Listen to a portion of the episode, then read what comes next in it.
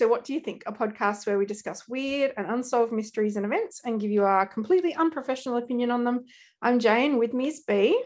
Hi. And and here's Tyson. And Tyson's here too. Hey Tyson. Tyson the wonky dog. He can jump on the bed now because it's lower. Oh, exciting. So exciting. he, he's enjoying it. Yeah, cool. Well, tonight we've got a really, really big case, probably the longest, biggest one that we've ever covered, which is saying a lot because I think we've actually covered quite a few pretty big cases. I've been having this one in the back of my mind to do for a long time because it's, I mean, you'll work out in a minute why. But um, first of all, I just want to preface it. And also, I wanted to say that this is going to be a multi parter. I don't know how many parts, but it's going to be a multi parter. All right, so I just want to preface it by saying that in 2014, I didn't really know what a podcast was. Did you? Like they're kind of a newish phenomena, really. I never really got into podcasts until Yeah, I I, mean- started making a podcast with you. So, Yeah, yeah. like a lot of my friends will be like, listen to this podcast and listen to this podcast. And I was like, I don't have time. I started Yeah. listening to them more when I changed my job and I had an hour of um, driving there and back in Mm. total. So I started listening to podcasts, audiobooks, all that sort of stuff. Otherwise, I never really got into them that much. Yeah, that's it. I mean, I in 2014 I'd heard the word, but I didn't really know what it was all about. My first introduction to it was um, through a couple of guys who had done a YouTube series, which I was addicted to back then. Um, It's Mhm. called Marble Hornets. If you haven't seen it, do yourself a favor, go look it up on YouTube. Anyway, the guys that made this series had a podcast which was essentially just essentially just them like sitting around talking crap for an hour or two, Can you hear which I enjoyed. I enjoyed, which is basically what we do. Can you hear the kookaburras? No, I can't. Oh my gosh. You will be if you if we can hear Merlin, you're going to be able to hear them when you play it back because they're like basically outside my window, Excellent. Oh well, there we go. We're going laughing, laughing at us. Yeah, laughing at us about the whole talking crap thing. Yeah. So yeah, I enjoyed this podcast. They eventually split up as a group, and I didn't really pursue any other podcasts after that, but I did know what they were by then. So when I heard about this new phenomena of podcast called Serial that people were just hooked on, I thought, why not give it a go? Now, Serial has had a number of seasons at this point, some better than others, but the season about the murder of a Baltimore schoolgirl named Hae Min Lee captured the attention of so many people and really for so many of us was like the start of a true crime podcast addiction. So have you listened to Serial at all? No. Do you know the case of Hae Min Lee? Uh, the name rings a bell. You may be more familiar with the name Adnan Syed. Yes. Yes. Okay. Yes. So not only did Serial become a cultural phenomena, so did this case, and we'll have a chat about what happened with it after Serial came and went a little bit, little bit later on. So what I want to go through, I, I, I kind of thought about ways that I should approach this, and wrapping it all up in a neat bow as far as Serial goes just isn't going to work because it was one of those. It was twelve episodes, and it really was quite narrative and kind of unfolded as it went along. So I thought what I'm going to do is I'm just going to go through all 12 episodes one by one and just present present the info as it was delivered and then you can take the journey that I did. All right. Okay. So get ready. now, so episode 1 and this is probably the biggest episode because it introduces us to everything. So our presenter is Sarah Koenig who has an amazing podcast voice and uh, she introduces us to Hae Min Lee, an 18-year-old Year 12 student at Woodlawn High School. She was popular, smart, athletic, and came from a Korean American family who had instilled a great sense of responsibility into her. She was also hopelessly romantic, and we know this because we have access to her diaries. On January 13th, 1999, she left school at around 2:15 p.m., which was witnessed by her friends, and she was supposed to pick up her young cousin from kindy and take her home at 3:15. She never showed up to take to pick up her cousin. The alarm was sounded immediately because this was just not like Hae. Police began a search straight away, but she wasn't found. Just under a month later, on February 9th, a guy on his way to work decided that he needed to pee. So he pulled over to the local forest called Leakin Park and walked into the bush.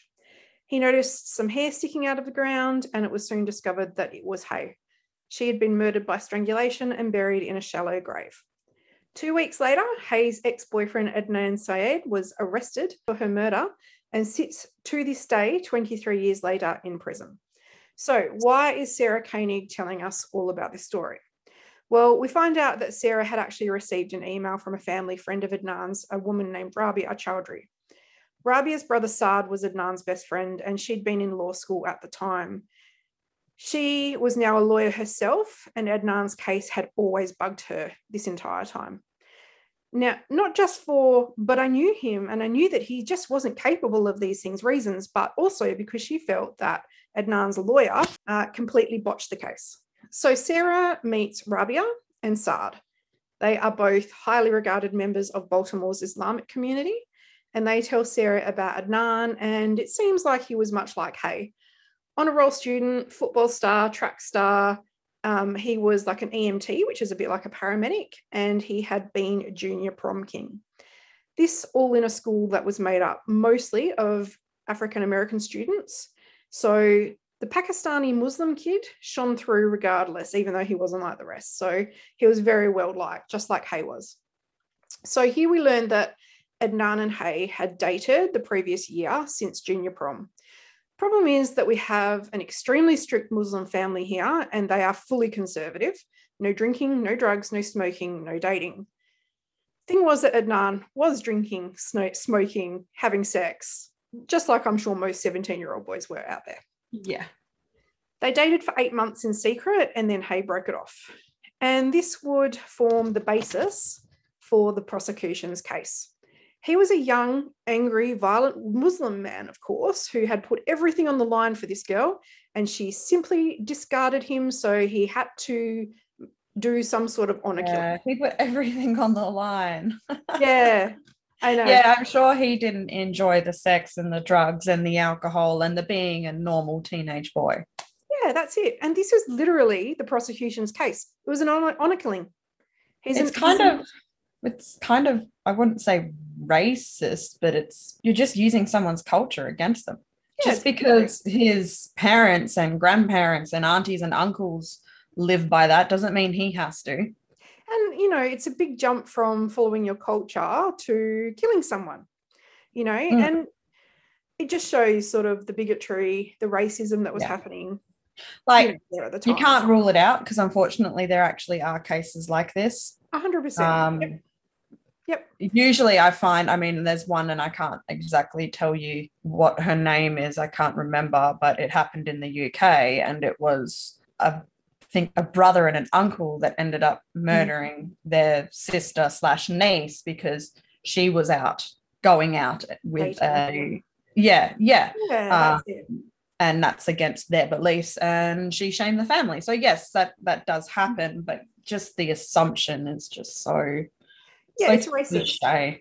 Yeah, and and as we go on, you'll see how very very little they had to go on and this was literally all they had to go on so i mean look okay the police are allowed to suggest a motive if they want to but you know what does the evidence say you know mm. we hmm. need to go by that mm. there was no dna no fibers no hair no physical evidence at all there were some fingerprints in her car from um, adnan but hey they dated for eight months like that's to be expected right yeah yeah so, why the hell is he in jail? Well, racist cops made the charge, but a jury convicted him, right? Well, enter Jay Wilds. Jane and Adnan had been running in similar circles since middle school. They weren't friends, but they were friendly. Jay was a year older, he graduated the year before. Jay sold pot, Adnan smoked pot, etc., etc. Now, a mm-hmm. couple of weeks after Hae's body was found, police received an anonymous tip, a Crime Stoppers tip, telling police to take a look at Adnan. Police got hold of Adnan's phone records and found that he had two incoming calls on the afternoon that Hae went missing. One was from his friend Jen, and the other one was from Jay. They bring in both Jen and Jay and say, and Jen says, yes, they had been, she had been speaking to someone from that phone, but it was Jay, it wasn't Adnan. So for some reason, Jay had Adnan's phone. Jen says that Jay had confessed to her that Adnan had told him that he had killed Hae and said that Jay had helped him dispose of the body. So, of course, the police go and interview Jay and are like, Excuse me, what? So, the other details that come out during this interview with Jay. First of all, the police want to know why Jay's got Adnan's phone that day. That seems a little bit weird. Turns out he didn't just have his phone that day, he had his car as well. So there's a lot of players in this. So try and keep track of everyone in this. So Jay was dating a girl called Stephanie, who was Adnan's best friend. And so it was apparently her birthday that day. Now, Adnan does the right thing that a best friend does and says, ask Jay whether or not he's got her a birthday present. Jay realizes, oh, whoops, no, I don't. So Adnan gives lets him borrow his car. So he said, look, I'll let you have my car for the day while I'm at school. Go and get Stephanie a present. No worries. Now, the phone, it seems, was part of the package. Um, Adnan had just got it the day before. And he said, Look, take my phone as well. And that way, if I need to call you, I can call you. Jay says that they go shopping and then Jay drops Adnan at the school and then he goes to Jen's to wait for Adnan to call to come and pick him up. Now, Jay says that Adnan had told him that he planned to kill Hae that day and that when he called Jay, he was come he was to come to wherever he was when he called him and help him dispose of the body. So it goes to like premeditation and everything. This is what's going to happen today. Of course, like, you know, Jay doesn't go, um, sorry, why would I be involved in helping you dispose of a body? Like, you know, he doesn't mm. even say that. He's just like, oh, I just thought that he was mucking around, you know. So Jay gets a phone call that afternoon, apparently. This is what Jay says. He said that Adnan called him and simply said, That bitch is dead. Come and get me. I'm at Best Buy. So Jay drives to Best Buy to the parking lot where Adnan is with Hae's car, and he opens the boot, and there is her body in the boot of her car. Jay follows while Adnan drives her car, but they don't dump her body yet. Instead, they drop her car, body inside it all, at the I 70 park and ride, and then in Adnan's car, they just cruise around for a little while. They buy some weed, smoke some weed, call some people, Eventually, Jay drives Adnan back to school so he can attend track practice. Then he picks him up, drives him around a little bit more. They go to Jay's to get some shovels and go get Hae's car. Eventually, they find their way to Leakin Park, where around 7 to 8 p.m., they bury Hae. So that's Jay's story. Any thoughts? Is Jay in jail? yeah, you, that was the first thing I thought when I was listening. I'm like, well, why is Jay not in jail? Yeah, like, he's an accomplice. Yeah, exactly. Yeah. We'll One, he was told, mm-hmm. this is what I'm going to do. Two, he sees a body allegedly. Yeah. Three, he takes part in the disposal. He should be in jail. Mm-hmm. And also, it's just all too convenient. It's a weird story, don't you think, as well? Oh, like, yeah, oh, I just happened to have his car and his phone. Oh, and then told me he was going to do this. And then we like drove around with the dead body this, and yeah, yeah. This is as bad like this is as bad as like the people coming forward and saying that I've seen something 10 years ago. yeah. Like it's the same thing. You're just yeah. Oh, okay, cool. Yeah. Because that's a normal after school activity. I remember having those conversations with my friends. Yeah, we did that sort of stuff all the time. Yeah, yeah. So I'm going to kill this person and you're going to help me like later on. We'll go smoke some pot first. Mm. Um, I still got to go to like, you know, practice. Yeah. Um, yeah. Yeah, that's it. Well, it is literally, Jay's story is literally the entire case against Adnan. So we're not talking a crime of passion here, we're talking premeditated and cold. Lots of driving around, lots of not panicking. These are 17 and 18 year old guys. Yep, cool as a cucumber, just killed someone. So, first question I had was like, why did he need Jay? you know why did he need to add an, a witness to the mix you know they weren't that close they weren't best buddies that you basically jay just sold Adnan pot um, mm. you know and and my my predominant thought at this stage was if this story is true well then he's a 17 year old psychopath right yeah. There's no other explanation and if you're not best buddies with someone in this situation like you wouldn't be getting them involved. Yeah. It that's just stupid. yep. So at this point in we in the serial episode, we start to hear for the first time from Adnan, who Sarah talks to from prison. He said that he loved Hae, but that it was over, and he held no resentment about it.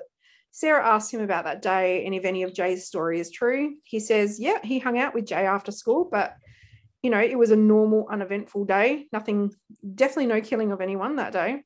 He said that school finished at 2.15 and he went to the library to check his emails until track practice, which was at like 3, 3.30. He couldn't remember which. Hmm. Um, and then, you know, he went to track and then got picked up after track. He said, yep, Jay had used his car to go to the shops and get Stephanie a present. So picked him up after track at about 4.30, 5 o'clock. Now, it was Ramadan at the time, so he would have eaten right after track before the fasting window shut. Yep. It said that he and Jay smoked some pot and then would have gone, he would have had to have been home by about seven or eight to attend mosque. Imagine having Ramadan, smoking pot, and not being able to eat. I know. Couldn't I know, do probably it. not the wisest thing. No. Serious munchies. um, so we've got two versions of events now. The police decide that they like Jay's version though. So what do they do? They go and get hold of the cell phone records and try and match it up to see whether there's anything they're matching. Hmm. In if his version was true, that, that come get me call had to have been at 2:36 p.m. because that's when there is a phone call from an unknown location. So that is the prosecution's theory is that the 236 call was the come get me call. So between school getting out at 2.15 and 2.36, Adnan had to kill Hae, get to the Best Buy and call Jay. That's 21 minutes. He's got to do that. 21 minutes that the jury decided was enough. They took two hours to deliberate and they found him guilty. So at this stage in the episode, we learn about a potential witness. After Adnan got arrested, one of his classmates, a girl named Asia McClain, reached out to Adnan and his family and let them know that Adnan couldn't have been off killing Hae at that time because he she saw him in the library. Remember, he said he went to check his emails. Well, you know, she said, yeah, he did because he was there and I was there and I saw him. She remembers talking to him. Her boyfriend and his best friend, her boyfriend's best friend, were there too and remember seeing him as well. Now, Asia remembers that it was this day specifically because she went to chat to him. And while he sat on a computer checking his emails, she was just like chatting to him about general stuff. And her boyfriend got jealous of this. He was one of those beefhead guys that's like, you talking to my woman? And did the whole, you know, is this guy hitting on you thing, which, yeah, caused an argument. Yeah. they ended up leaving at about 2.40 and she ended up going to her boyfriend's place where they fought now, she specifically remembers because there was a really heavy snowstorm that came that night, and she ended up getting snowed in all night with him at his house. yeah. um, it actually snowed so much that the school was shut for two days after this. So she reckons they left the library at 2:40. Now remember, Hae should have been dead by 2:36. So seems like, yeah, okay. Well, how can Adnan have done it if this is the case, right? Yeah. Adnan got this letter in the early days of his trial and gave it to his lawyer to follow up on it. He never heard anything about it though, so he figured that nothing ever came of it. Turns out his lawyer, Christina Gutierrez, just never did anything with the information, and Asia was never questioned. Okay, look. Yeah, Oh, like he's a young kid. Yeah. But if this is evidence, I would be like, wait, lawyer, have you followed up on that thing that I mm-hmm. gave you? It's important. Or at least his family should have done that, right? Yeah. Yeah. Yeah. So, you know, this lawyer, Christina, was terrible. And she ends up actually stuffing up so many cases around this time that she gets disbarred.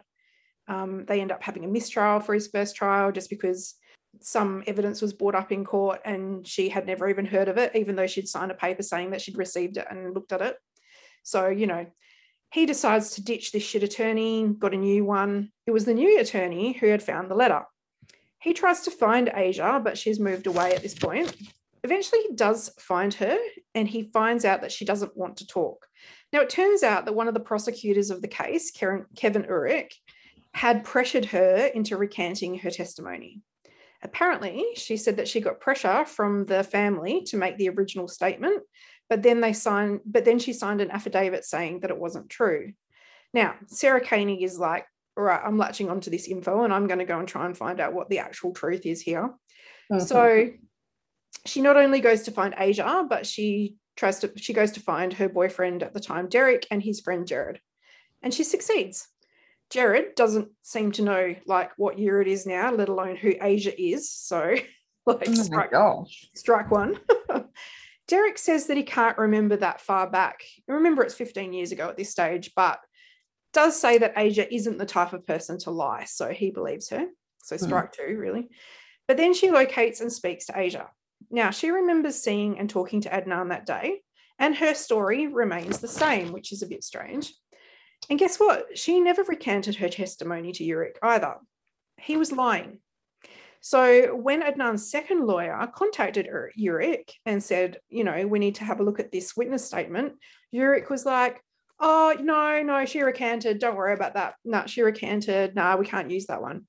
There was never an affidavit. There was never a recanting. Now, Asia just figured that because he was found guilty, that there must have been some other evidence. So when she wasn't called to trial, she just never really thought anything more of it, and she went on with her life. When Sarah tells her the gravity of the testimony, she's stunned. Like she's just like, "Oh my gosh, I could have actually maybe got this guy out of jail." So that was just the first episode. So thoughts so far on episode one.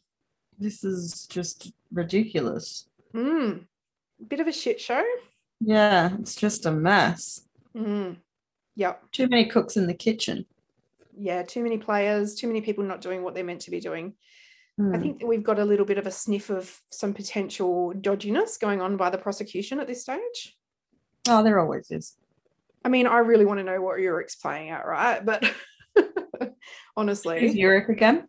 the prosecutor, Okay. Yeah, what is the he one, that, playing? the one that said that Asia had recanted when she hadn't. So Like that's serious stuff. that's lying. Yep. Yeah, and he should be in big trouble for that. Yeah, you would think. I mean, yeah. That's basically tampering with evidence. Yep. Yeah. I mean, it's a lot. This is a lot that's going on right now. Um, Yeah, Urick definitely is a player here, but but Jay, like, what the hell? What the hell? What a crazy story! Like, what the hell is he doing? Like, I mean, you believe it or you don't, right? But if you do, then it's a lie because of Asia's testimony. Makes me think that Jay did it. Well, this is yeah. This is I think this is where my mind started going at this point as well. So Yeah. Why? I can't tell you, but yeah, yeah. Well, Jay's story just keeps on going and takes some crazy twists and turns. I mean, brace yourself for what's coming. So let's have a look at Serial episode two, which examines their relationship and their breakup. So, like I've mentioned before, we have Hae's diary. So, essentially, we have a chronicle of the relationship from her point of view. It all started in April 1998 when Adnan asked her to junior prom. Now, Adnan was prom king, prom prince, sorry, and his best friend Stephanie was princess. And when it came time for the first dance of prom, the prince and the princess, instead of dancing with Stephanie, the princess, he goes over and asks Hae to dance. Oh, how cute. And they were dancing to K-Ci and JoJo's All My Life. I love that song. Yeah, I have to interject here and say that I'm the same age as these guys, and I just feel this high school experience in every cell of my body. I love that song. yeah. Yes, so it would have been you know, All a dream night. my life, I pray for someone like you. So as of that night, they were dating. It was on. And by dating, I mean sneaking around because, you know, strict Pakistani Muslim parents and strict Korean pre- parents, you know, that's a nuclear bomb ready to go Mm. off, I'm sure. Mm, mm. but they bonded, uh, they bonded over that. You know, they could see where each other was coming from. you know. yeah. Are your parents just as fucked as mine? Yes. yes, they are. Um, the diary never describes him as overbearing or possessive. It's pretty much pretty stock standard high school love stuff. So the love, um, you know, so they were in love, and sounds like they basically shagged their way through summer, basically motels, car parks, other people's houses, whenever there was a spare moment. To be young again. I know those were the days. Cars now? No.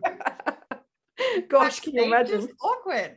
I was like, like, how do you do that? be some definitely get a of, like, of some sort. Circus, leg yeah, cramp. circus like contortionist or something.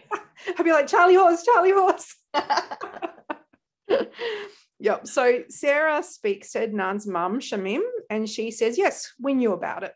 you know, despite all the sneaking around, um, you know, she did actually know that he was dating someone. Um, They tried to prevent things, but look, they knew that everyone was doing it. So they weren't really threatening to disown him or anything like that, put Yeah. it that way. She did make a scene once, though, by showing up to homecoming and going off at him in front of everyone because he wasn't meant to go to it. And he snuck out and he went to it and he was there with Hae. And, you know, they even dragged him home, like physically dragged him.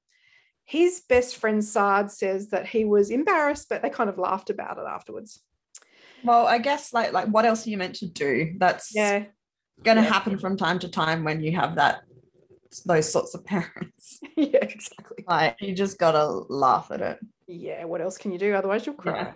Yeah. Hae, Hae was pissed though, and she actually ended the relationship after that.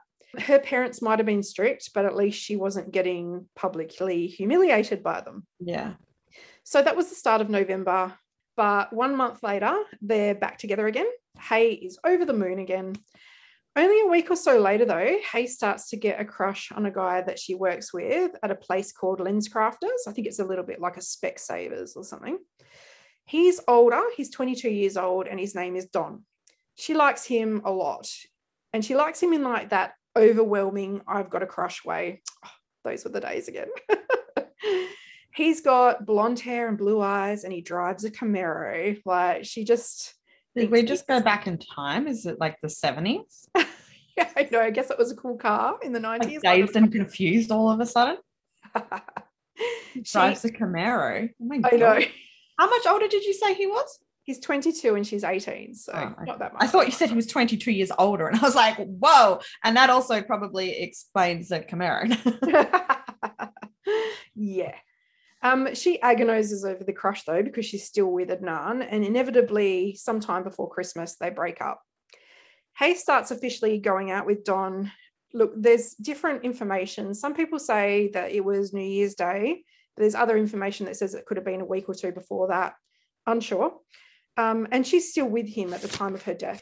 Now, Jay would say that this was all the motive for Adnan killing Hae. He was enraged with jealousy and a broken heart.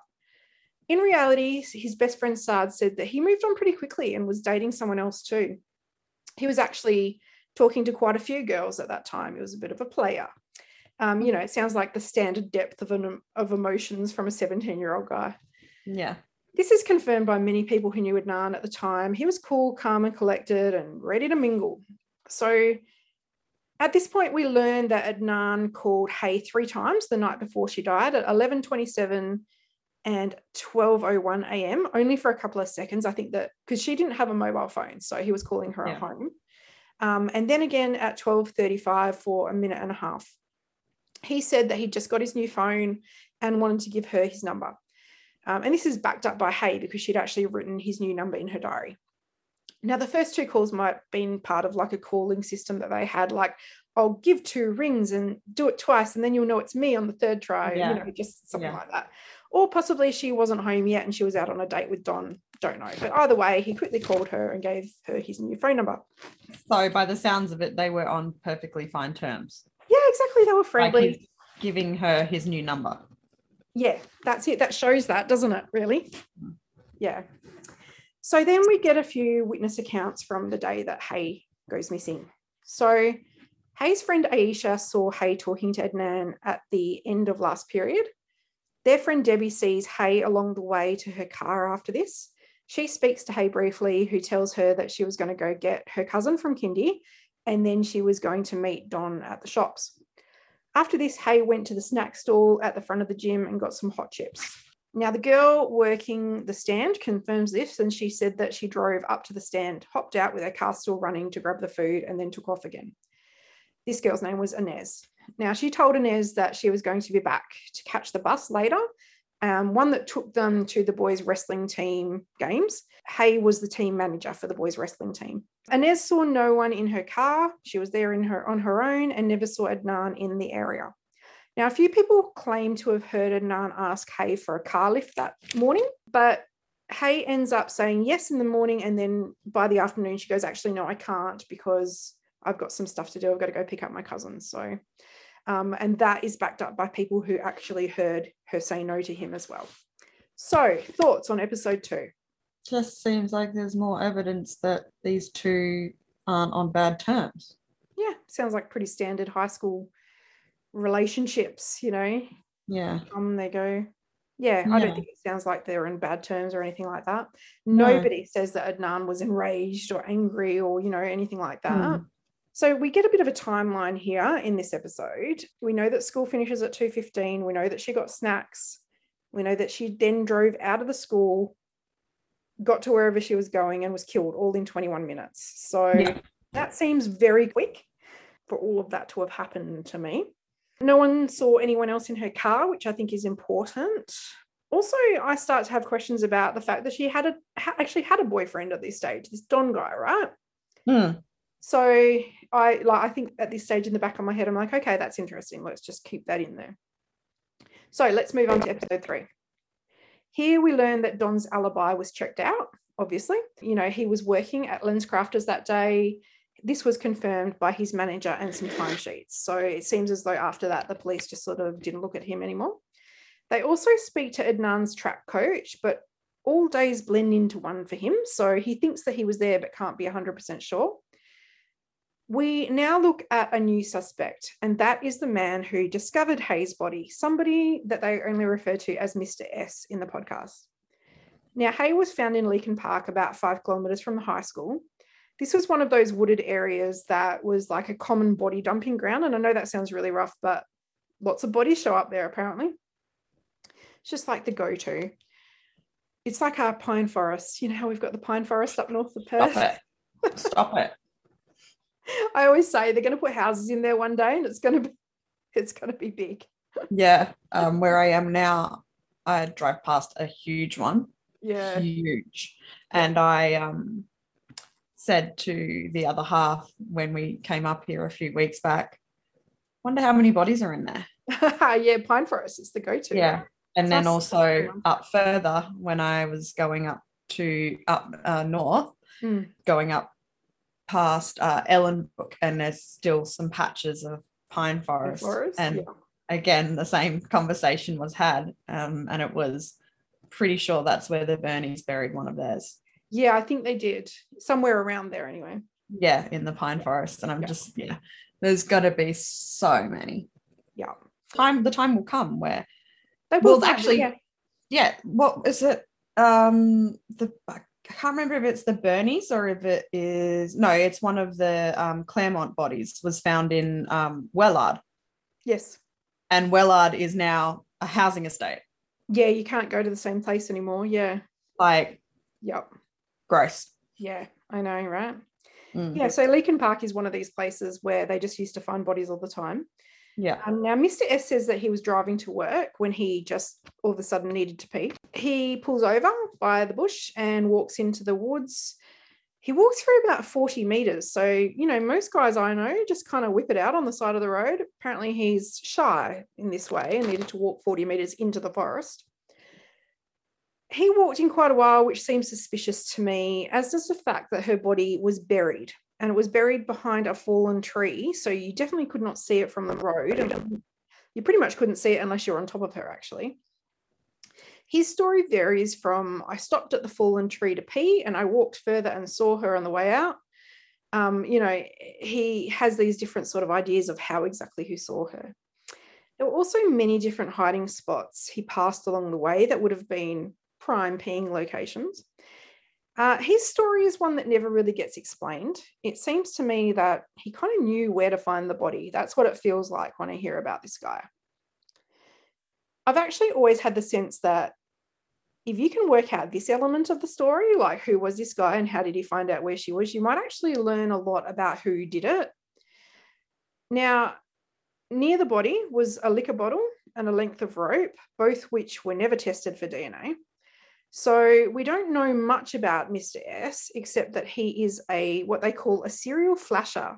He likes to get nude and expose himself. So we don't have somebody being shy trying to hide 40 meters into the bush after all. Hmm. Um, he's been arrested on a number of occasions occasions for indecent exposure. He even had a streaking event not long um, before Hae's death on his way to work on his lunch break, where he just decides to strip off and run out in traffic and flash a woman in her car. Bit random, but anyway. Um, turns out she's a cop though, so she gives chase but doesn't catch him. But she ends up finding his clothes and taking them and takes his wallet as well. So works out who he is. So so the guy's a bit of a weirdo. Hmm. He fails a polygraph, but he is extremely wound up when he takes it that day. So they do give him another one about a week later and he passes it. So thoughts about him? Weird that he went that far in. Mm. Big jump, uh, flasher to murder. Yeah, it's not really the same thing, is it? No, And it's not really a common trajectory for murder either. Like you don't. no, no. A few They're just steps in between. weirdos. Yeah. just weirdos. It's just a stock standard weirdo. Yeah, like, yeah, great. Oh yeah, show me your penis. Oh Yeah. yeah, haven't seen one of them before. Highlight Wow. Eh? Yeah. Oh, it's really big. Show it off. I always kind of hoped somebody would flash me so I could just be like, oh, that's disappointing. Yeah, I have, of course you have. You and your crazy stories. and I didn't. I was a lot younger though. yeah, when you're young, it can be And- quite traumatic. Yeah, and it was by like a drunk old man. It wasn't like a flashing, flashing, but it was like a sort of like he Yeah. was drunk and he was like, "What the fuck are you looking at?" And I'm like, "You're pissing on the side of the street, and now you're showing me your penis." Like, that's what I'm looking at. yeah. yeah. and I was young, and it was daylight. It wasn't even dark, and it was on a main strip. Yeah, gross. So it was really just a series of weird events at a weird time. And I was very young and Yeah. didn't really know. Not very, like, I was in my teens, yeah. maybe 17 or 18. Yeah. But like, if that were to happen now, it'd be a different story. I'll put it away, you old bastard. Hang on, let, let me go get the magnifying glass. yeah. Years and years of working in hospitality and dealing with gross old seedy men's toughened me up a bit more. Yeah, exactly. like the old, you know, oh no sugar for me, love, I'm sweet enough. Yeah, right. Because that's I haven't heard that one before. Barry, No, never. bugger off. Here's your coffee. Go away. Yes. Well, Sarah Koenig mentioned something that I was actually thinking when I first listened, and that was that um, he maybe he had heard someone talking about the body or the murder and just felt that he needed to go and, you know, quote unquote, find it. But, you know, I really don't buy the peeing in private thing. He was a flasher. So, you know, I don't think that was a factor. Yeah. So I think with him, not a whole lot comes from him in the entire situation, but he's always sort of in the back of my mind. So then we've got episode four. Here we look at Adnan's cell phone records. Now, this is something that was actually used to really cement the case against him. So the prosecution's case was Jay's story paired with the cell phone records, and that is what put him away. Um, there are 34 calls that day. There are six calls to Jen, and we've said that she said Jay told her that Adnan killed Hae in one of these calls. We also know that Jen was questioned and said that she'd been told about how Jay had helped dispose of the body um, using shovels from his house. She says that she sees Jay cleaning these shovels later and throwing them into a dumpster. So we've got her as well. We don't just have Jay's crazy story, we've got Jen's crazy story as well. Something else happens at this time when Jay is being questioned. At first, he denies knowing everything, but then he just comes out with this wild story. Part of that story is that he knows where Hae's car is now, as it hadn't been recovered yet. They hadn't actually found it yet. And yeah, he takes the police right to the car. Now, we can also start to hear Adnan speculate about why Jay had placed him at the center of all of this in this episode. He says that they were only acquaintances. And in fact, they only hung out sometimes because of the weed and because of the smoking, and, you know, and also because of Stephanie as well, because they had her in common. Adnan speculates that the only thing that he can think is that it could have been like a jealousy thing, you know. Stephanie came from a very high achieving, proper family. And so they liked Adnan because he was from a high achieving, proper family too. But they did not approve of Jay because he was basically the, town drug dealer and he was in and out of, you know, trouble with the cops all the time.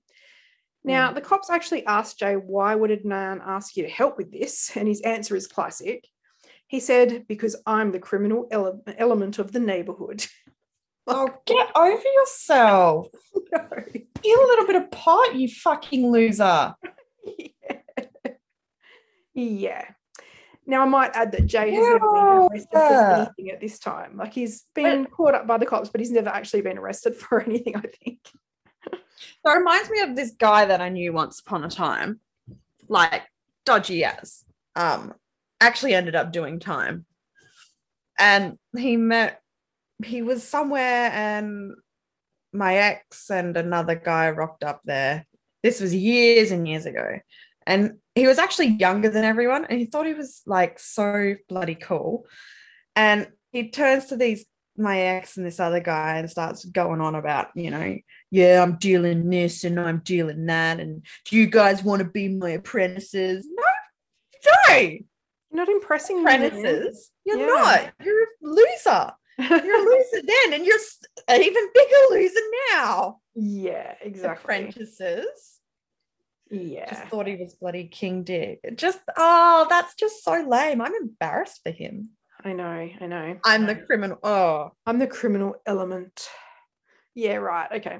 Well, the, the cops push him though on why he went along with it when Adnan said, Come and help me bury a body, you know, and he just all he could say was Adnan knew stuff about me. What, that you're a pot dealer? like he dude's just murdered someone. I don't think they care. You know? yeah. yeah. So Jay's story changes quite a bit over this these police interviews. Um, for example, and I think he gives a few different interviews, and his story changes like seven or eight times. So a couple of examples of how it changes. So first of all, where they went to the shops to go shopping, well, there were two different shopping centres that he listed. When police call Adnan to see if he had seen Hae that afternoon, first they were eating at a restaurant, and then they were charged. They, he changed this to that they were at a friend's house. First, he refused to help dig the hole, then he helped dig the hole. Adnan had told Jay that day he was going to kill Hae. Then that changed to he talked about it nonstop for five days before it actually happened. There's just so many things that change in his story, and it's really, really hard to sort of keep up with it all. Mm, That's not like- good either. Like they No. can't be using evidence from someone whose story It's changes. unreliable, I know. Mm. Well, there's also like this weird, like in the middle of everything, you know, she's dead. They've put her car somewhere. They're going to come back later and bury her. They're driving around. They're getting pot. They're getting food, and then they take this weird trip to a national park to go smoke weed. Um, and that completely disappears down the track, I guess, when they work out that it just wasn't possible to do all of those things in that afternoon. Then we have where Jay saw Hae's dead body for the first time. Originally, Jay said that Adnan called him at 3:45 and said, "Come get me," even though the prosecution's case was that it was at 2:36. He said that he picked him up from a neighborhood drug market, and at the point at that point, Adnan popped the boot and showed him Hae's body. To me, it's like, why did you say come and get me? If clearly he was driving Hae's car, if he'd gone to drug market, that's just a side note. This, of course, later turns into Adnan asking to be picked up from the Best Buy and popping the trunk there. I One also last- have to say as well, just I mean, look, I don't know Jay, but the vibe I get from Jay is he's a wannabe loser criminal. Yeah. And the reality is he probably would have freaked the fuck out seeing a real life dead body. yeah, yeah. Like. I don't buy this. I'm the criminal. I'm the tough guy. No, you're a fucking pussy yeah, and you wouldn't have hacked it. yeah, possibly. I don't. I don't. I just don't buy it. And how would Adnan know that he was wouldn't just freak out and be like, "Oh my god, I'm going to Yeah. speak to the cops," you know? Yeah. Yeah. I don't know. One last thing mentioned in this episode is that is the mysterious Crime Stoppers call who started this entire thing. This anonymous tip was received on the 12th of February 1999 and was apparently made by it only says an Asian male aged 18 to 21 years. How they get that from a phone call, I don't know. Um, so yeah, this this uh, tip says look at the ex-boyfriend um, that they've broken up a week prior and that he knows that they would meet up in Leakin Park for sexual encounters because nothing gets you turned on as much as the body dumping zone of a local town, you know. Yeah. Gross. Definitely where you want to go get it on. Yeah. Um, this guy then hangs up, but then calls back a few minutes later because he forgot something and says, and he says, Oh yeah, by the way, Adnan's friend Vasa Ali told me that he said that if he was ever if he ever hurt his girlfriend, he would drive her car into a lake. So that's just random because that never happened. Um, also, Adnan didn't have a friend called Vasa Ali. He did have a friend called Yasser Ali, though. So, yeah, I don't know. It's very, very weird, this whole phone Yeah. call. Detectives meet with Yasser and he claims Adnan never said anything like that to him and he doesn't know what the hell they're talking about. Yeah. It's never been discovered who made this call, but it is what got the police interested in Adnan. So, thoughts on this episode? Again, there's just so many, there's too many people. There's too many people, and Jay's story, like, it's just changing so much. Like, what are you trying to say, mate? Like, Yeah. if, if it's true, it'll just be bang, bang, bang. That's what happened, not changing every five seconds, right? Yeah, I still feel like it's Jay. Yeah, it has that vibe so far, doesn't it? Yeah. Like maybe my my thought process now is going he so his girlfriend was friends with her. Uh, no, his girlfriend was best friends with Adnan, Oh, okay. but friends with Hae as well. Like they were all friends. Yeah. Yeah. I feel like maybe he wanted some one was interested in Hae and Hae turned him down. Maybe. Yeah, that could be a, yeah, for sure. Yeah. So, episode five. Here we start looking at the timeline and whether this 21 min- minute window is even doable. Sarah sets out to try it and even, you know, just to get from school to the Best Buy in that time, whether that's possible. Now, school gets out at 2.15 and she takes two minutes to walk from where Hae's last class was to her car. This is the quickest she could have done it if she really legged it. She sits there for a few minutes waiting for all of the school buses to clear. So it's not a quick exit at the school. You've got to wait for all the buses to go off the loop and everything. Yeah. Yeah. She, she drives up to where the snack store would have been, runs out, runs back in again, pretending to get chips. From here, she navigates out the school and into the traffic. Um, and she heads to the Best Buy. She parks where Jay says the car was parked and takes about one minute to account for strangulation immediately, I suppose. Hmm. She then goes to the spot where Jay says the phone booth was where Adnan called him from, and it takes 22 minutes. So she doesn't want to say it's impossible, but it's clear that all the planets would really have to align for it to be possible. What are your Hmm. thoughts on that timeline? It just doesn't sound correct to me. Yeah, they're like clutching at straws to try and make it work.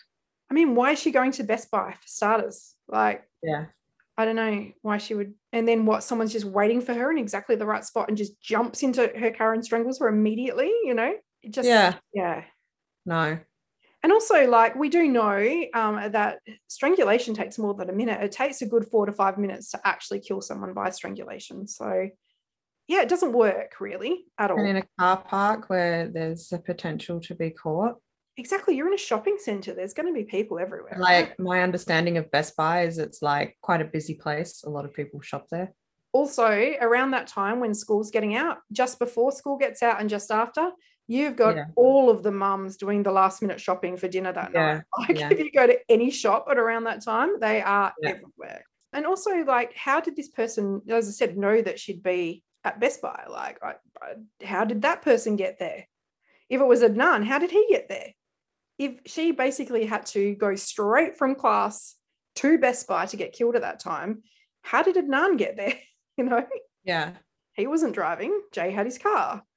Yeah. So, you know, unless he jumped into her car as she was leaving the school and just nobody saw, maybe. I, I don't know if that, you know, that could be a possibility.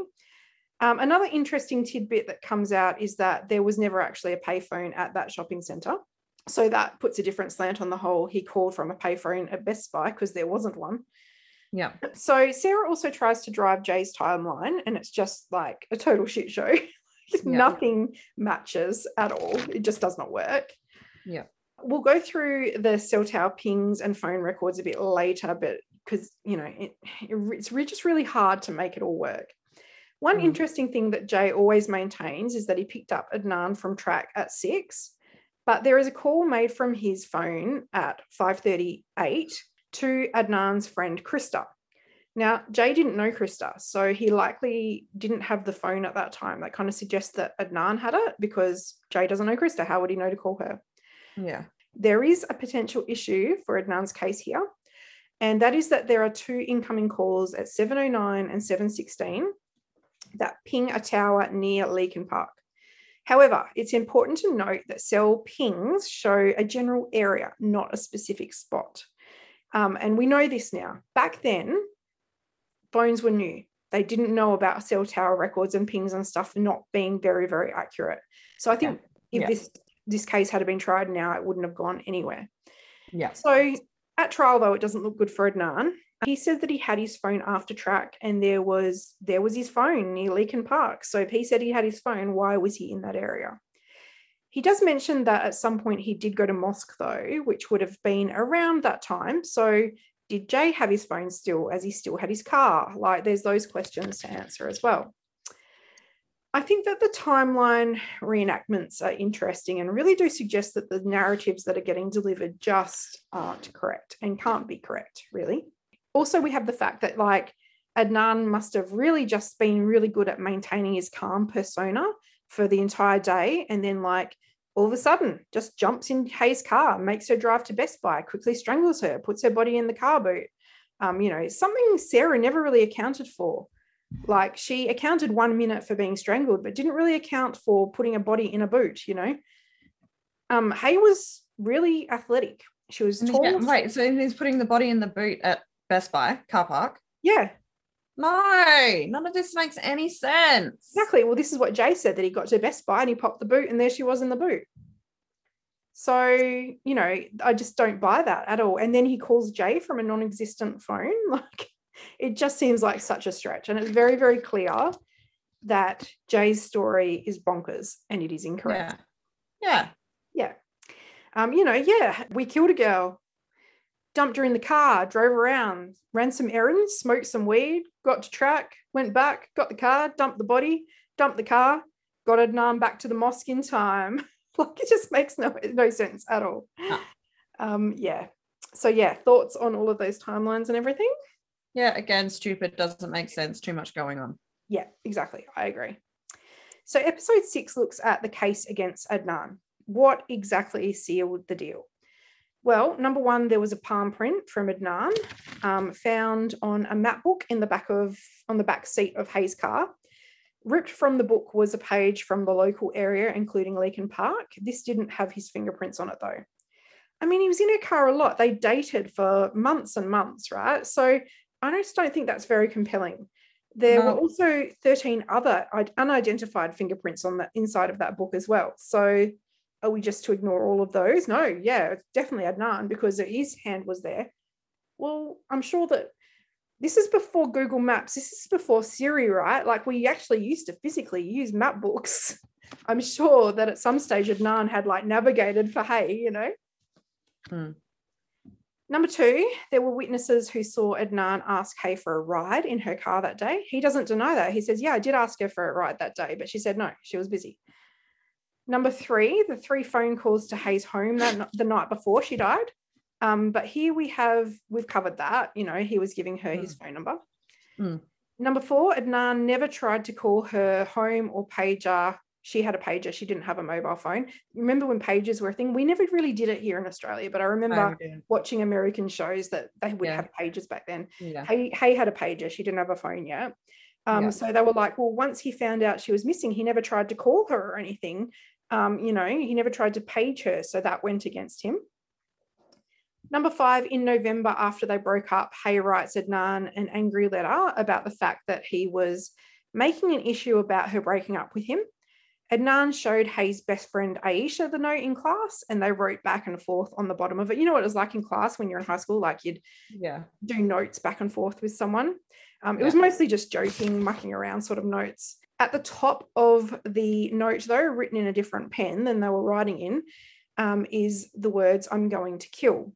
Now, Aisha said that that wasn't there on the note when she last saw it. So she doesn't even know where it come from. It could have just been written Yeah. on something else entirely, about something else entirely. We never really know.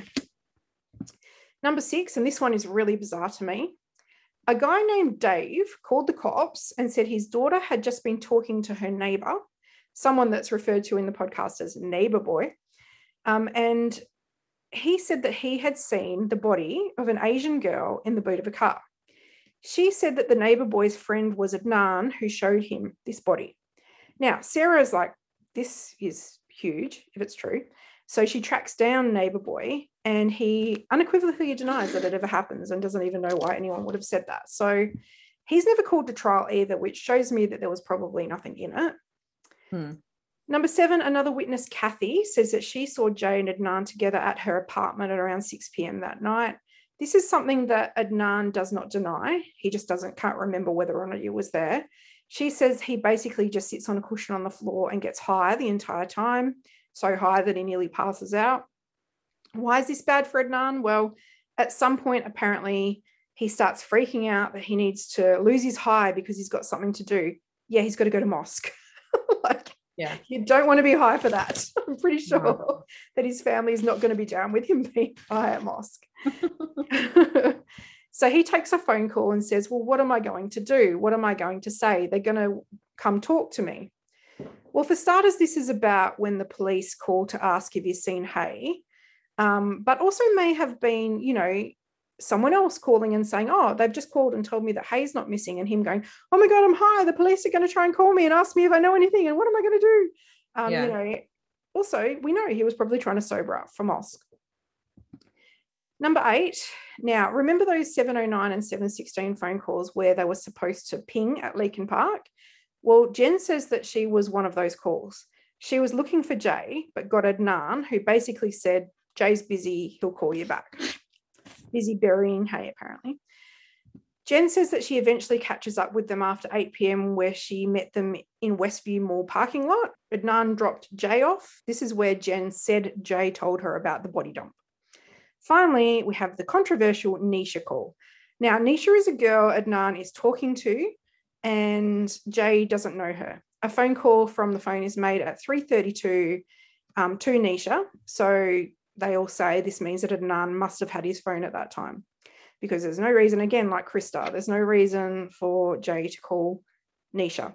If they were driving around looking for weed at this time, you know, and Nisha confirms that she spoke to Adnan at some time, but she can never really remember whether it was that day. Like she's like, look, it happened a few times. Like I, I don't know exactly what day that was. So really nothing comes of that as well. Still, Adnan says that he was at school at that time. So who's calling Nisha? Adnan says that she was his top speed dial. So it could have just been like a butt dial or something if Jay had the phone and accidentally pressed the speed dial. So that is the entirety of the prosecution's case. Any thoughts? Another one of these, like, it's not really It's a lot of just a bunch of circumstantial stuff. Yes, yeah, it's hearsay, it's circumstantial. It's there's no real concrete evidence. Mm, yeah, there's nothing, there's no smoking gun or anything. No. A lot of weirdness, but nothing concrete. Yeah, yeah. I don't buy the neighbor boy thing at all. Um, No. just speculation, I think. Um, Yeah. And the, and the guy himself said, I don't know what you're talking about. Mm. The only thing that really gives me any sort of pause is the whole Nisha call thing. Um, we just can't know what that was and what that was about. I'm not sure. Yeah. So let's move to episode seven, which looks at the case that Adnan is innocent. I mean, there's nothing really to rebut it all being speculation and all. Sarah actually recruits lawyer and professor Deirdre Enright, who runs an innocent project out of University of Virginia School of Law. Um, so do you know about innocence projects? Uh, like when people have been charged and then innocent. Yeah, so they need to really believe that they're innocent, and also there's usually got to be DNA involved, and they will actually go and get the DNA tested. Yeah. So she puts her students onto it, and once they've looked into everything, the consensus is that he didn't do it. Um, so, like I said, they need to make sure that it really looks like he's innocent before they'll take it on. Hmm. Um, they don't like that the DNA evidence from the liquor bottle at the dump site and the fiber evidence appears to have not only never been tested, but has disappeared. However, Oh. they find nothing that really screams he didn't do it. So that makes it difficult as well. You know, this is a really short episode with mostly speculation. So we'll move on to episode eight. And we're now talking about Jay because, come on, what the hell is his deal? Yeah. Sarah talks to six jurors, jurors that deliberated for only two hours before reaching a guilty verdict, and they all said it came down to the fact that they believed Jay. She also talks to Jim Trainum, who is a well known homicide detective who is an expert on false confessions. He feels that there are just too many inconsistencies, but likely Jay's testimony just wrapped up the police's version of events with a nice little bow. He does, does notice that in both of Jay's taped statements, though, that there seems to be a period of time before the tape is turned on. For example, he signs the, the paper interview form at 3.15 p.m. and at 6.20 the tape goes on. So what happened in those three hours? Like what was going on? Who was talking about what? Jim is quick to point out that it's weird that they don't seem to be picking up on all the inconsistencies at all either. And instead they seem to be shifting the narrative so it all kind of fits. So they're instead of trying to drill down on jay and say no your story doesn't make any sense. Why is that? They've gone okay your story doesn't make any sense. Let's try and make what actually happened fit the story Mm. so it's all very dodgy, right? Now, some things just don't even exist at all by the time the trial comes around, like the national park trip just disappears when it doesn't fit the narrative. He also says that it's strange that the cops never searched Jay's house and never gave him a polygraph either. He seemed to be almost part of the team by the end of it. In other words, there is likely some level of contamination of the story. Jay may have been telling a version, version closer to the truth at the start, but as the story morphed into its own beast in the end, you know, it was a beast that was well trained to fit the state's case. Mm. Sarah then does something questionable and a little bit crazy. She drives to Jay's house and just knocks on his door, lobbing up there unannounced. I guess she wants the element of surprise. He actually does talk to her. He says that his story is still that Adnan did it and nothing has changed. He stops short of an actual interview, though. Sarah goes on to talk to a number of people who knew Jay back then, and there are mixed reviews on him. Everything from he was a scary, mean alpha type to a goofy stoner. She does find out find out one good friend of Jay's called Chris, who gives yet another version of events. In his story, he's at a pool hall with Jay when Adnan comes in and drags him away dramatically. This is where the boot pop happens in the car park of the pool hall, apparently. We've got a whole new location for the boot pop now. Adnan threatens to tell the cops about Jay's drug selling if he doesn't help him. He goes, All right, then, I'll help you. And then that's when they go to Leakin Park. Chris said that Adnan said the murder had actually happened in the parking lot of the library. This is the library where Asia said that she saw Adnan. So in this episode, we also hear again from Kathy, whose house Adnan was at in that day's stupor that night. She tells us something that we kind of already know that Jay lies, right? She goes, Oh no, he's like a compulsive liar. It's almost to the point where he can't control himself. He'll lie about everything little stuff, big stuff, whatever. You just know that he always Yeah. lies. Yeah. I So- get that vibe. I get that vibe from Yeah, him. he's just like, one of those guys. Yeah, the story about everything. He's yeah. Yeah. I don't like Jay. I've met Jays before. Yes, we've all known a Jay. Yeah. So, yeah, thoughts about Chris's story about the library and the pool hall. I'm not really going to trust anyone that's friends with Jay. No, that's true. Yeah, that is true. Yeah. Look, Jay ends up going to trial for accessory after the fact, and he's given two years probation, which feels very light for the disposal of a body, don't you think? Very light. So what has he done to only get two years? Exactly. This is a big question mark, isn't it? Probably answers are in that three hours before the tape started recording. Yeah, and it wouldn't have just been that time either. No. I think at this stage of listening to Serial, I was really, I guess I was on the fence about whether or not Adnan did it. Look, I know that, you know, Jay fabricated this wild story, but I kind of felt like maybe there could be some truth at the bones of it and it's just like getting out of hand. Like it really all did just go down, you know, in the fact that Adnan killed Hae and Jay helped dispose of the body, but Jay was just steered by the cop to make evidence for it. I just can't fathom why Jay would make all of this up if he wasn't involved some way, right? Don't you think? Mm. Yeah. So then you've got to ask yourself, did Jay kill Hae? Mm. And I think, you know, I don't know, what do you feel about that? Do you think that would be a possibility? Yeah, I kind I'm leaning towards that. I sort of Yeah. leaning towards that pretty much from the start once Jay was introduced. I think once you inject yourself into something like that, There's you've just got to ask. too yeah, and there's just too many versions of events and Mm. But then why? th- I don't know. I just kind of feel I'm going with my theory of he tried something and it didn't go his way. But within And then you've also got someone who has actually described him as a very like alpha male. Mm, So if he is in fact the alpha male and he's been rejected, Yep. Who knows how he would act? Yeah. Um, I think if it is the case and he is involved, he got incredibly lucky with some really shitty police work hmm and has gotten away with it because he does not strike me as the type that is actually smart enough to get away with murder.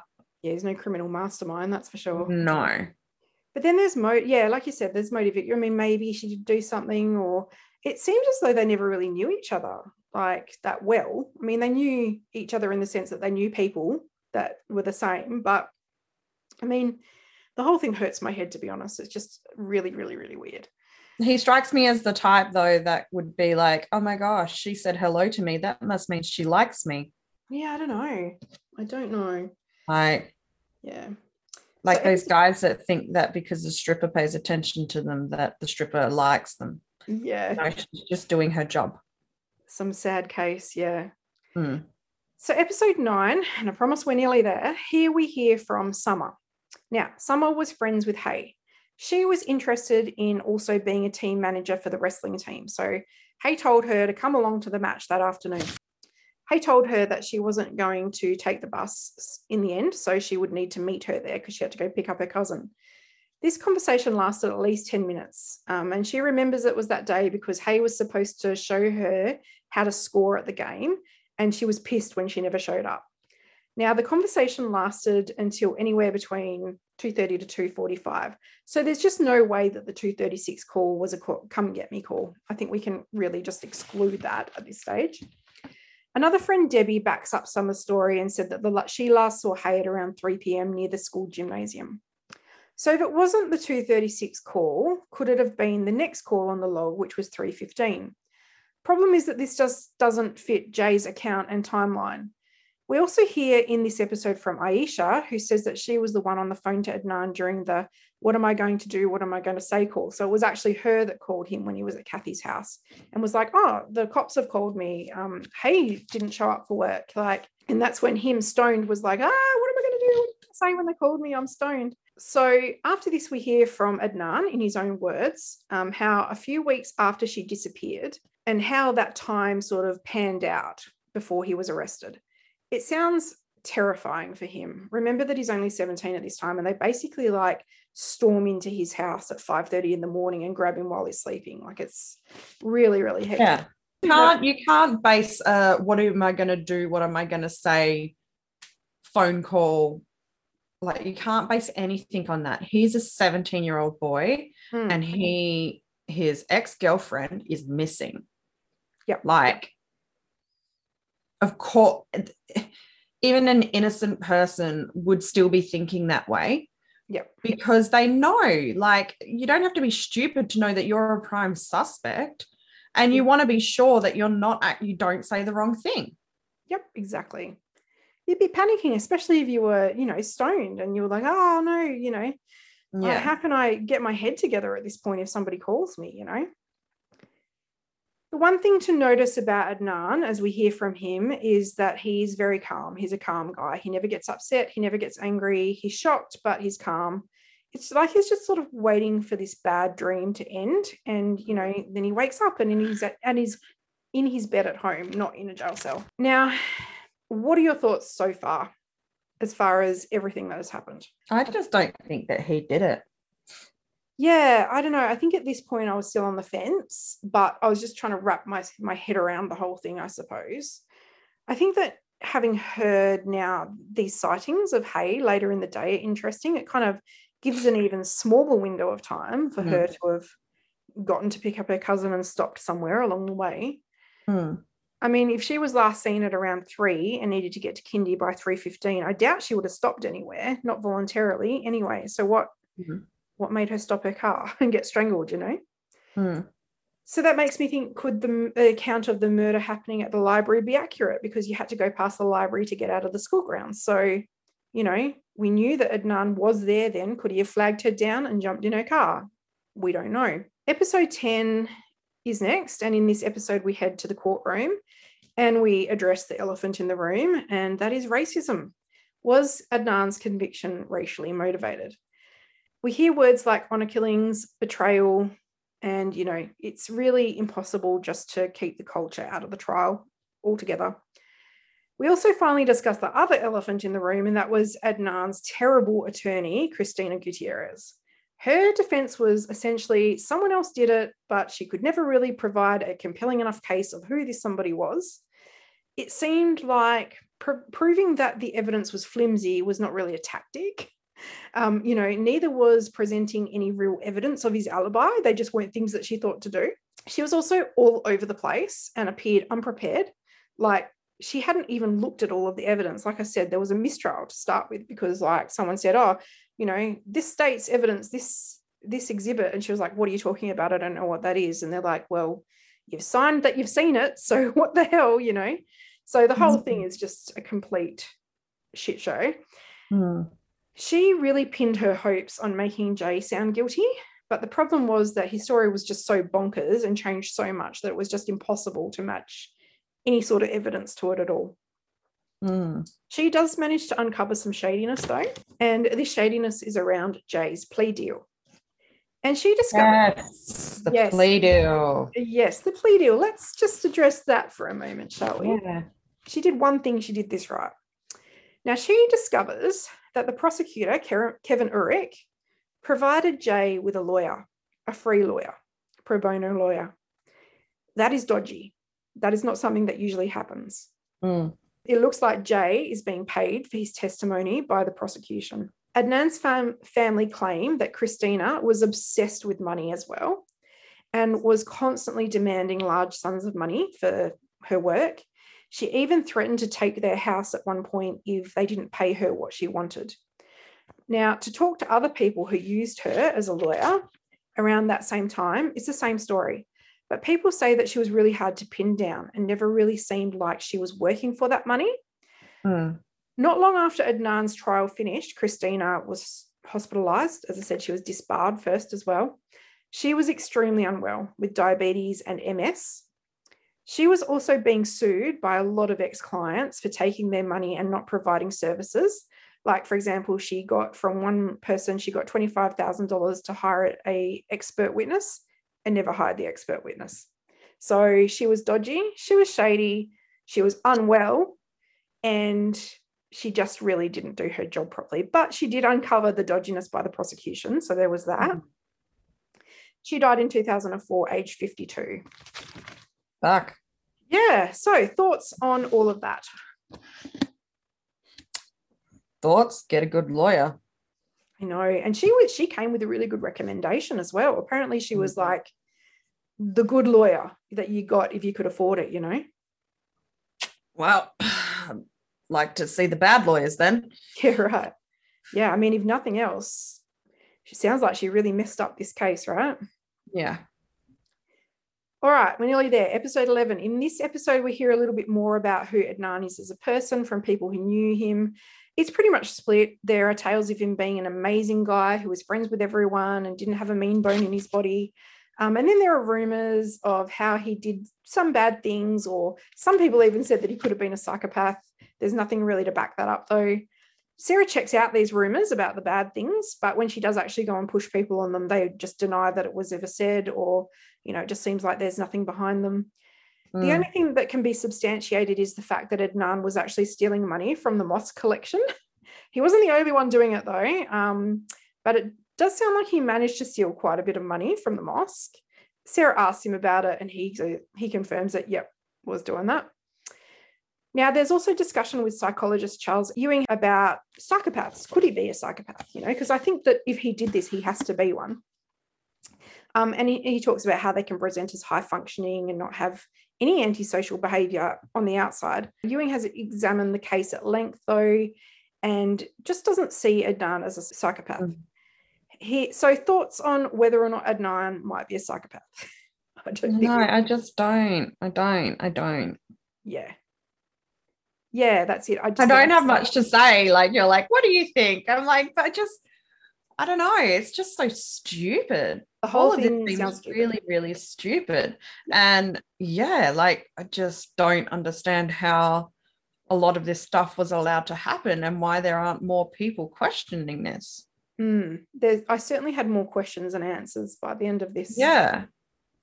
yeah, for sure. Finally, we've come to the last episode. Now, in this episode, Sarah wants Adnan to give details. She wants it in his own words. Um, she wants details on what he was doing that day. Problem is, he just can't remember. To him, it was just another day until it wasn't, and that was that was weeks later when her body was found. And I think it was about six weeks after she went missing that he was actually arrested. So yeah, for him, it's just another day. Like he had no reason to sort of remember. Oh gosh, I would hate to be like called for this sort of stuff. Oh, I don't know what I did six weeks ago. Like, I've got like I do yesterday? diaries. I've got like three diaries. I've got like a work diary, a uni diary, and a personal diary. I have to like put them all together and triangulate my movements. Sometimes I can't even remember what I did five minutes ago, let alone five weeks ago. Yeah, and especially when you're going to school, like at high school, every day would feel the same. They would all blend into one, you know. Mhm.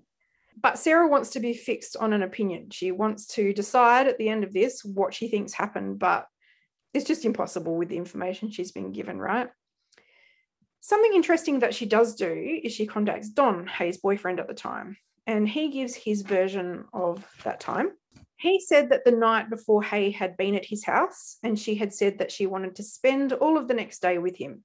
She wanted him to call the high school and pretend to like be her dad or something and give her a day off.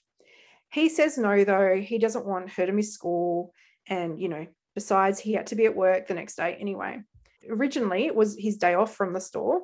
They both worked at the Owings Mills Mall um, at the LensCrafters, but another store of LensCrafters, the one at Hunt Valley, needed a fill in. So he was going to go fill in that day.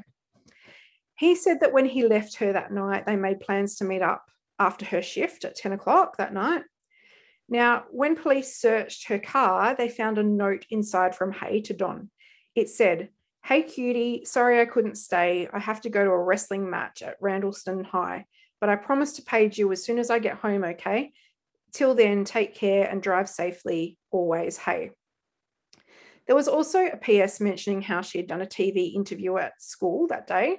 So we know it was from the day that she went missing because apparently that's what happened that day. So this gives me, and it gave Sarah, pause as well. It said, Sorry, I couldn't stay. Stay where? When? When did she see him to say, Sorry, I couldn't stay? Mm. Was she planning on leaving it in his car that afternoon? If so, she must have planned to have seen him before and you know, it would have been briefly, but maybe, and before the wrestling match as well. Also, supposedly, she knew his car would be at Hunt Valley that day, which was like nearly 20 kilometers away. So, would she have even had time in her schedule to drive all the way out there, see him, leave a note, and then get back in time to go get her cousin? It just doesn't make sense. And it just really doesn't fit with the rest of the day as well. So, Sarah asked Don about the note, but he has no idea what it means either she asked him why he didn't try and call Hae after she went missing, just like she asked Adnan, because remember that was the thing about Adnan. If you knew she was missing, why didn't you try and call her? Well, neither did Don. He says that he figured she'd gone to California to visit her dad. right. So is Don looking shady to you? Yeah, Don's done it now. Changed my mind. well, we have Don's time card from the day that shows that he worked from nine till six. So I guess the police found this a solid alibi. We do learn, though, that the manager at that Hunt Valley store was Don's mum, though. Don tells Sarah he only met Adnan once and things were fine. He said that he really loved Hae, even though they'd only been together like two to four weeks, and he still loved her to this day. So, next we hear from Josh, who worked with Jay at the time.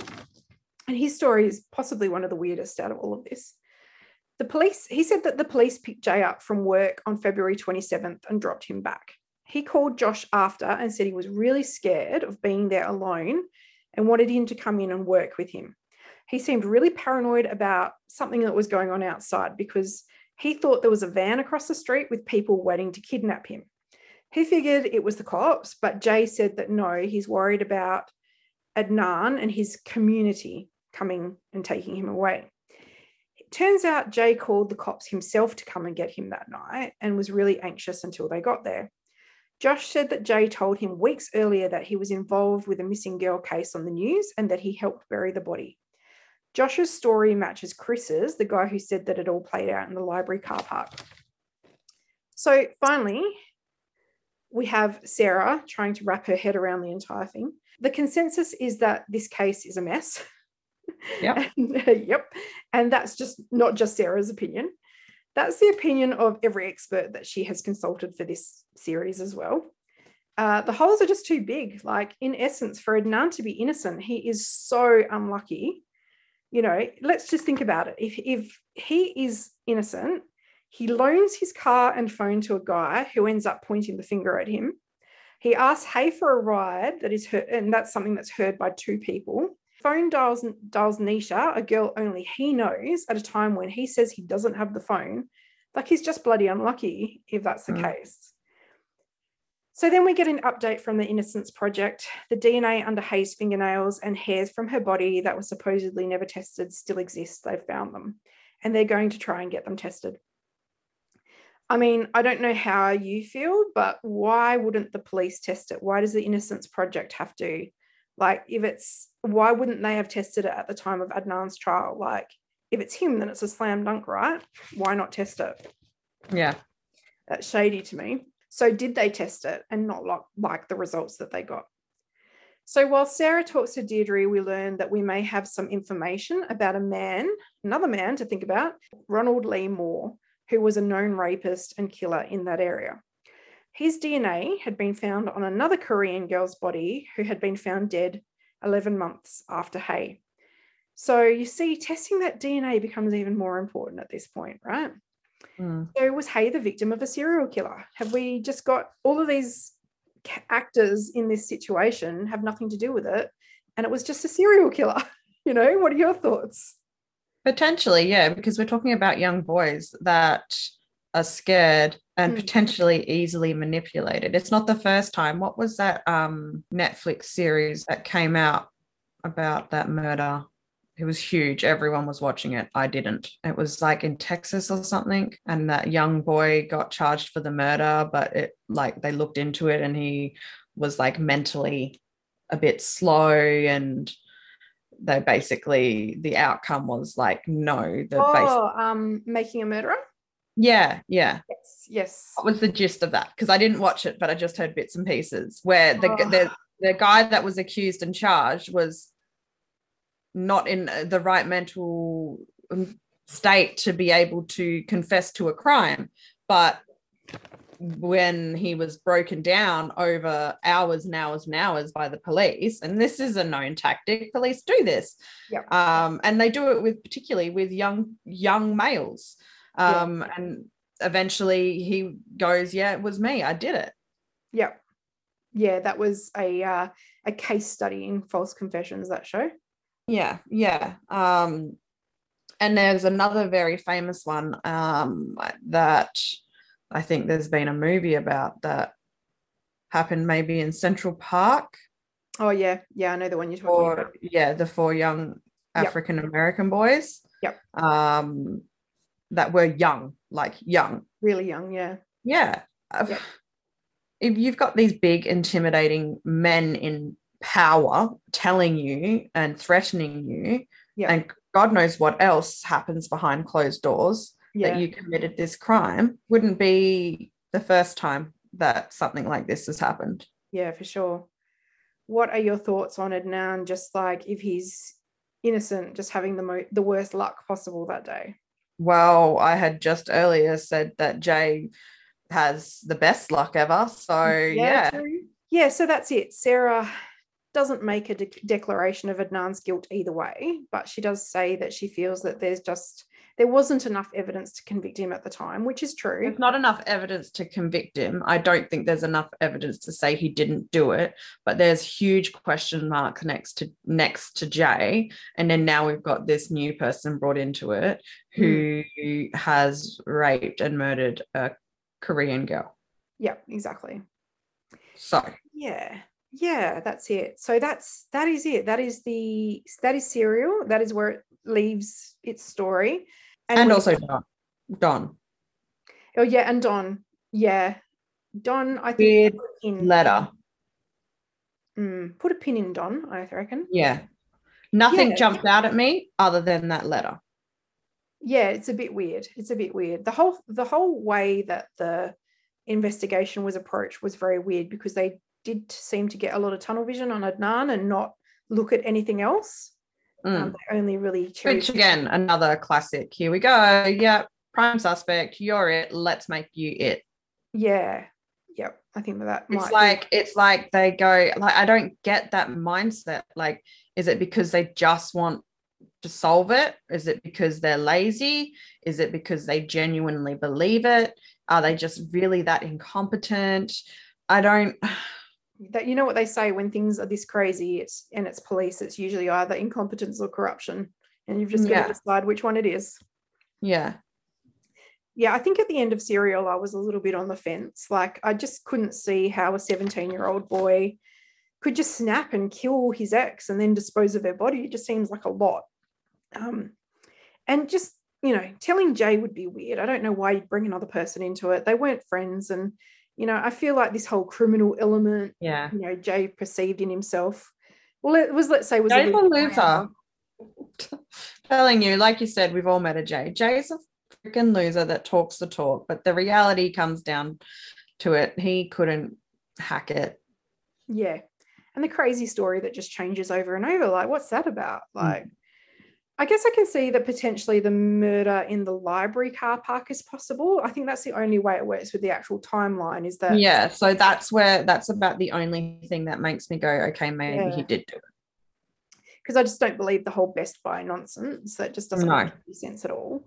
No. Um, but then for them to keep it together well enough to like cruise around, visit friends, go on road trips, go to the track, go to mosque, you know, and then followed by burying a body. Like it just seems really crazy that they sort of kept it all Yeah. together in that way. Yeah. Um, But then, you know, if that's not what happened, we need to ask why Jay injected himself into this narrative. Like, why not just keep quiet? Why not just say you don't know anything about it? You know, Hmm. I think the sense that I get is that there's just information missing. like, you yeah. know, if we had this this extra information, we'd like be able to tie it all together a little bit better. What is Jay's motive if Adnan didn't do it? Why would he want to put him in the shit? And if he did do it, why not just tell that story? Why have to change your story so much? Also, I can't really get past Mr. S and why he found that body. I think that there's there's more there to be discovered. I think yeah. I just don't buy him happening across a body at all. No. so yeah, at this stage in the game, the jury was out for me as far as the end of serial, which um, you know, was a little bit disappointing because you kind of want a little bit of an outcome when you hear these long form podcasts. But Yeah. yeah, but I don't know. If you had to make a call about what happened to Hae, what would it be? I think the um oh, I don't even know. I Very think it's more likely that it's someone that doesn't even know her. some rando. Yeah. The Yeah. guy at the end. Yeah. And that unfortunately the police have just got their tunnel vision and they've pinpointed these two young males. Mm, yep. Well, good news for us is that the story does continue and a whole lot more does come out, which is what we're going to talk about in our next episode. So, okay. and take a little break. Everyone go go to the toilet, have a little drink, have a little snack, and we'll come back and we'll keep on talking about it in a moment. See you in a minute. Bye. Bye.